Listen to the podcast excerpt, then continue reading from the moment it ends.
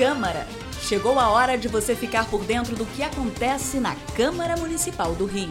Minuto Câmara, um giro pelo Legislativo Carioca.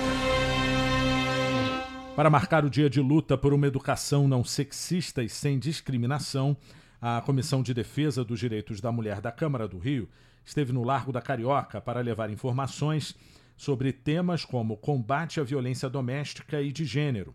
Esta foi a primeira de uma série de ações que o colegiado pretende realizar periodicamente em diferentes bairros da cidade.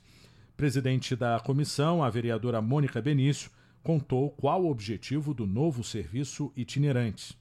Vai ser uma série de atividades onde a gente tem, na verdade, a ideia de levar a Comissão da Mulher para a rua fazendo uma comissão itinerante. Né? Na verdade, é para falar sobre a educação visar direitos iguais entre meninas e meninos, mulheres e homens.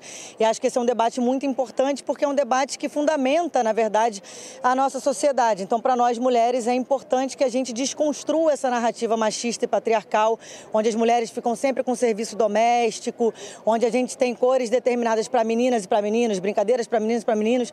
A ideia é a gente fazer esse debate se tornar popular, para a gente enfrentar aí uma educação não sexista, né? Fazer, na verdade, o debate de uma educação não sexista, que é uma, uma educação que seja igualitária entre gêneros. A ação que aconteceu no centro da cidade contou com a parceria de instituições como o Núcleo Especial de Defesa dos Direitos da Mulher da Defensoria Pública do Estado do Rio, a Casa da Mulher Trabalhadora, a Casa Almerinda Gama e o Centro Integrado de Atendimento à Mulher.